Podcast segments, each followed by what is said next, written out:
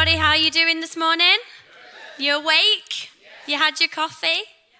Yeah, I don't drink coffee. I've not had coffee. But I'm going to have a cup of tea later. Amazing. Well, you can take your seats, but as you do, say hello to somebody around you, next to you, behind you.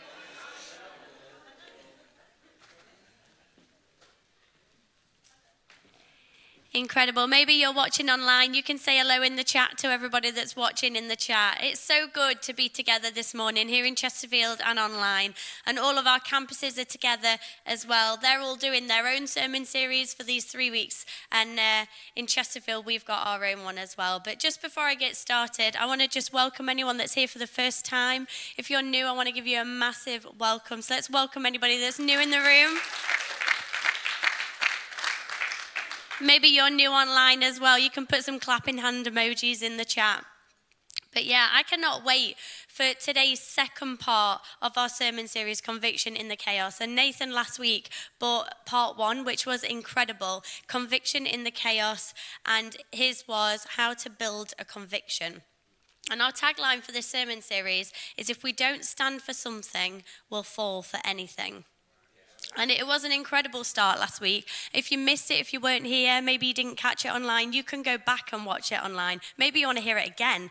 You can go back on YouTube, you can hear that message again online. I really encourage you to do that. And uh, so today we have part two, which is called Conviction of Love. A conviction of love. I read this quote this week, and um, I'm not sure who wrote it, but it really stood out to me. And it says, Real love goes beyond mere sentiment.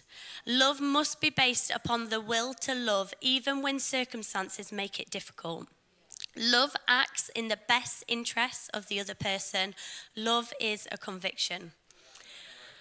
And we're going to be looking at a scripture from 1 Corinthians 16 13 to 14. And it says, Be on your guard, stand firm in the faith, be courageous, be strong, and do everything in love. Let me just pray before we get started. Yes, Lord God, I thank you for this morning. I thank you that we can be in your house, we can be together, we can be in your presence, Lord. We can be watching online and we can be in the room. And, and I pray, Lord God, that through those two ways, Lord God, being in the room and being online, that you will speak to us, Lord God, that you will speak directly into our hearts, Lord Jesus, and that you will give us a word this morning that we can take away with us into our week, Lord God. I pray, Lord Jesus, that by the end of this message, that we will all have a stronger conviction conviction of love because of you, Lord God. And your word in Jesus' name. I also pray that I don't lose my voice in this message. Amen. Amen. Well, I've got a question for us this morning, Icon Church. A few questions, actually, three questions. Have you ever gone against your own feelings, wishes, or preferences for the sake of somebody else's acceptance or love? Have you ever been easily swayed to go against your morals, your beliefs, or your character for the sake of somebody else's acceptance or love? Where in your life have you had a lack of conviction? I think we've all been there, even if you wouldn't say that's you today. I think at some point in our lives, we've all struggled to have conviction. We've all had times where we've been in chaos and we've struggled to keep a conviction. And whilst growing up, you know, in those chaotic teenage years, it's hard being a teenager. It is chaos. You're learning how, how the world works. You're learning right from wrong. You're learning how to stand on your own two feet, to be a grown up. You're learning to do the right thing. Um, you got to learn how to manage money and time. And, you know, it's hard being a teenager. And as I was growing up as a teenager, I did not stand firm for anything, I'm afraid to say.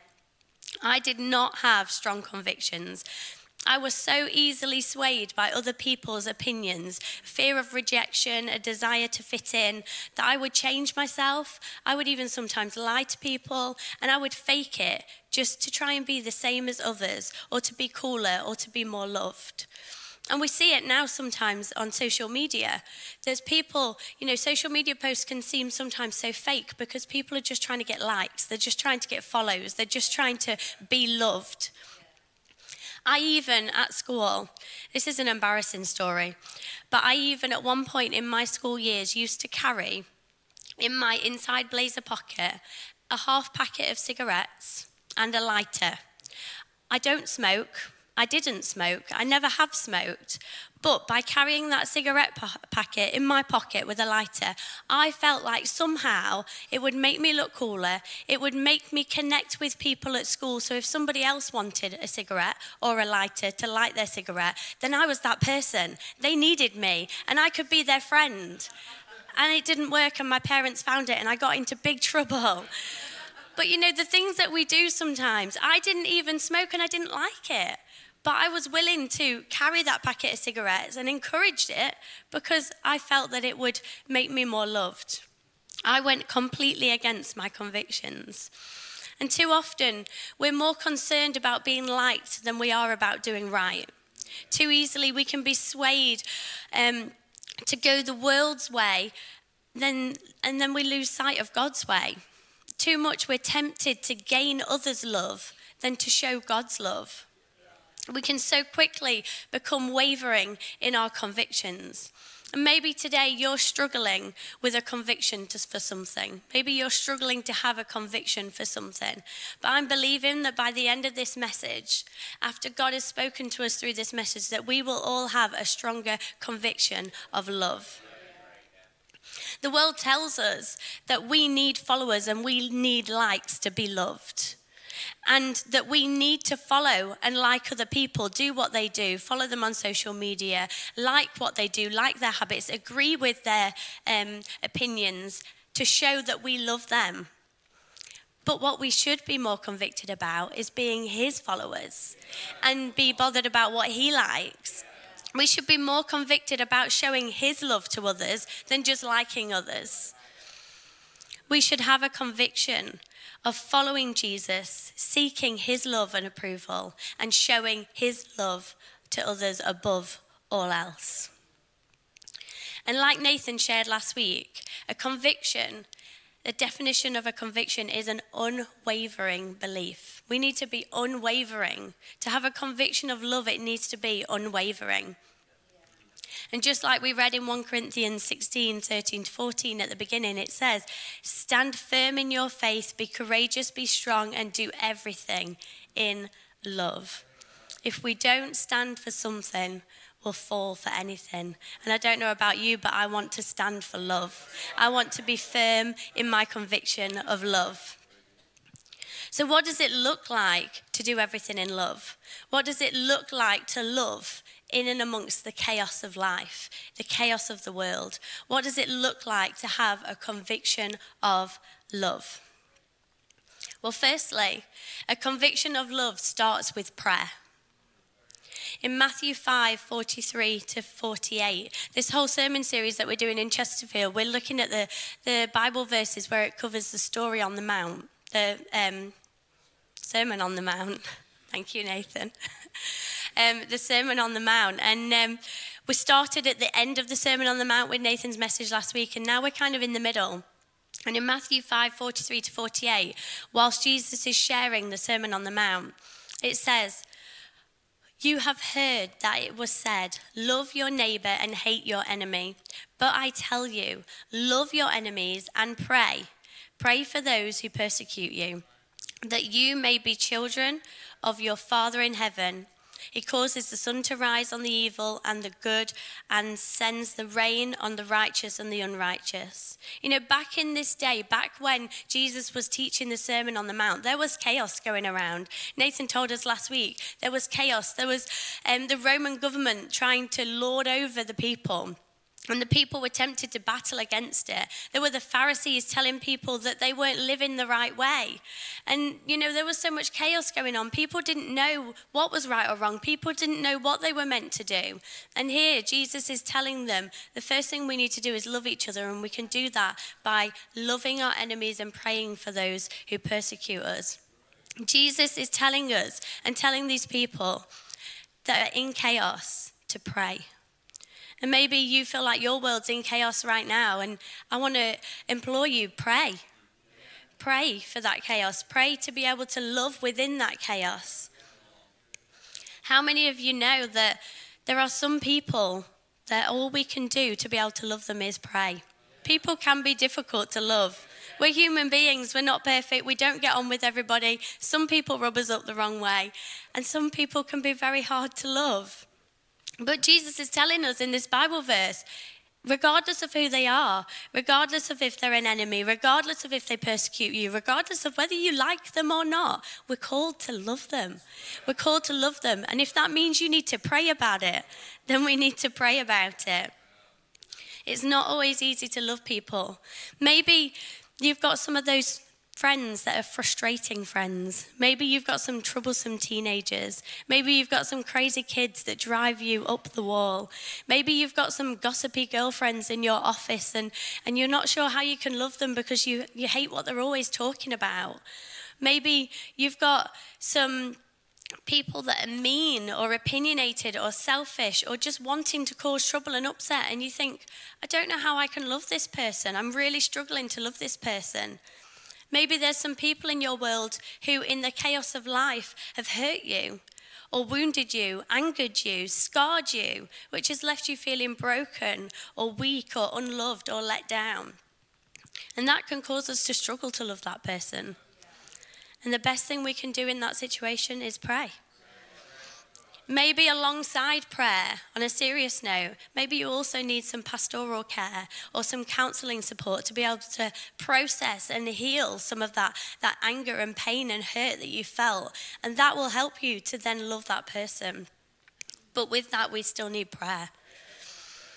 They may not necessarily be your best friend. They may not necessarily be somebody that you would spend loads of time with, but we're still called to love them. And we can still have a conviction of love by praying for them, by having compassion for them, and by wanting the best for them. And Jesus set the perfect example for us to follow. When he was rejected, when he was ridiculed, when he was crucified, and he was on that cross, and Jesus prayed. He prayed for his enemies and he said, Father, forgive them, for they do not know what they are doing. And that verse comes from Luke 23. And what a huge amount of love and forgiveness that Jesus had right there and then on the cross. That kind of love Jesus wants us to have for others. He wants us to love regardless of what they do, regardless of what they say, regardless of who they are and the choices they make. We're called to love. And sometimes we need to pray about that. So I want to encourage you, Icon Church, who today, who this week could you pray for, for you to help love them? Because a conviction of love in the chaos looks like prayer. The second thing that we can do is have a conviction of love leads to greeting. It goes on that Bible verse in Matthew 5 46 to 48. It says, If you love those who love you, what reward do you get? Or are not even tax collectors doing that? And if you greet only your own people, what are you doing more than others? Do not even pagans do that? Be perfect, therefore, as your heavenly Father is perfect. You know, in the chaos of life, in the busyness, in the difficult seasons, in the highs and lows, and even the everyday, it's so easy just to cling to familiarity, just to cling to your familiar friendships, your bestie, your clique, the people that you're always with, your, your own friends, your own family, your own people, those people who already love you. And Jesus is saying in this Bible verse if you love those who already love you, what reward do you get? But Jesus is telling us here that to love those we need to love those who don't necessarily automatically love us back. Nathan, I need you, please. Sorry. I was trying to do it one handed for like five minutes and I couldn't do it. Thank you.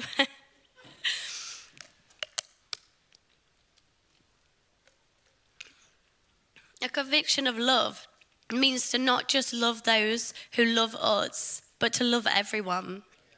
To have a conviction of love means to not only greet those that we already know, but to greet everyone, greet strangers, greet people you don't know, greet people that you wouldn't necessarily automatically mix with.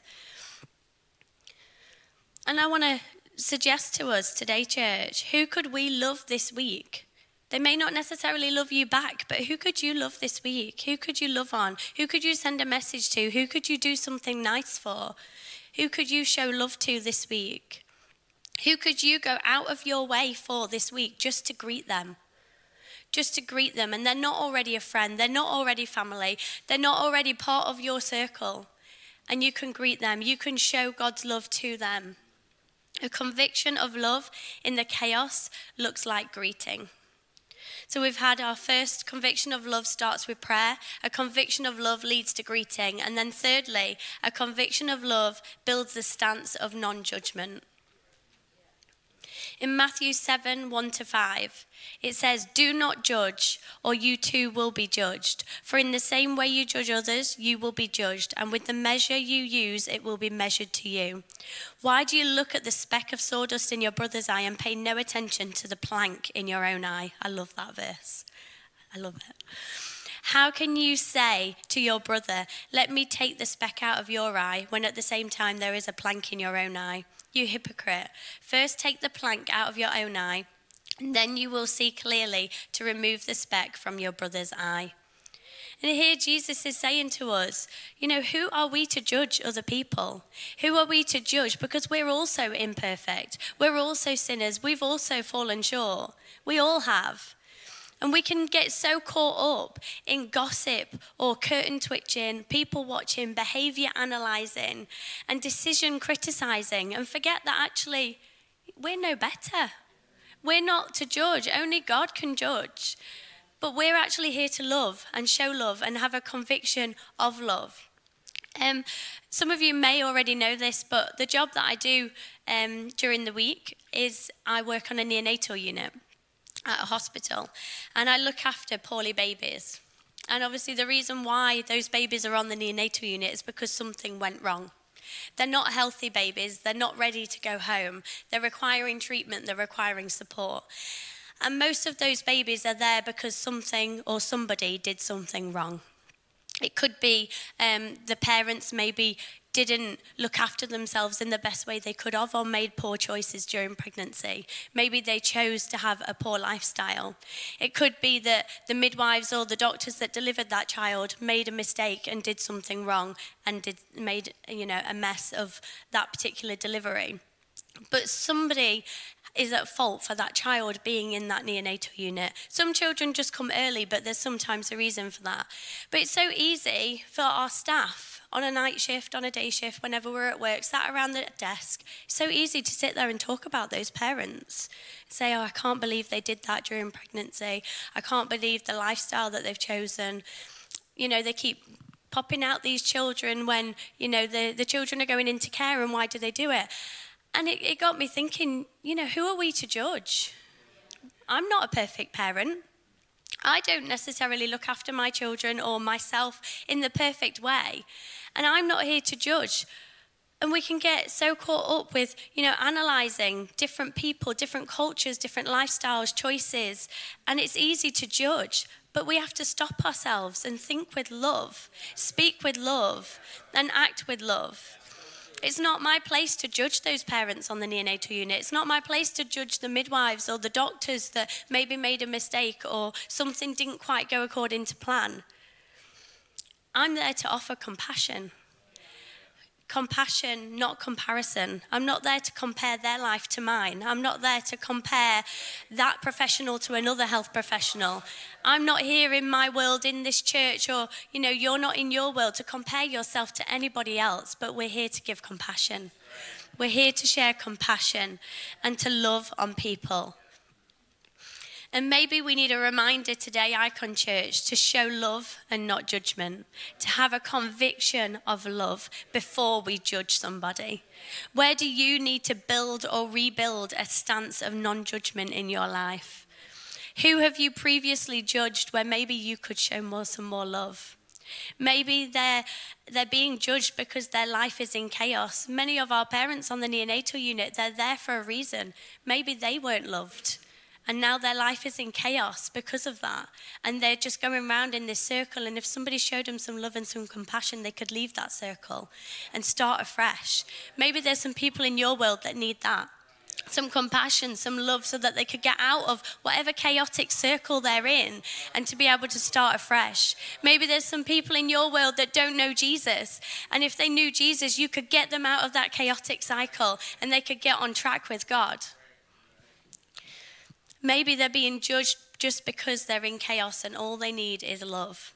A conviction of love in the chaos looks like non judgment.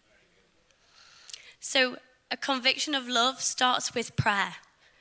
Pray for those that you're struggling to love.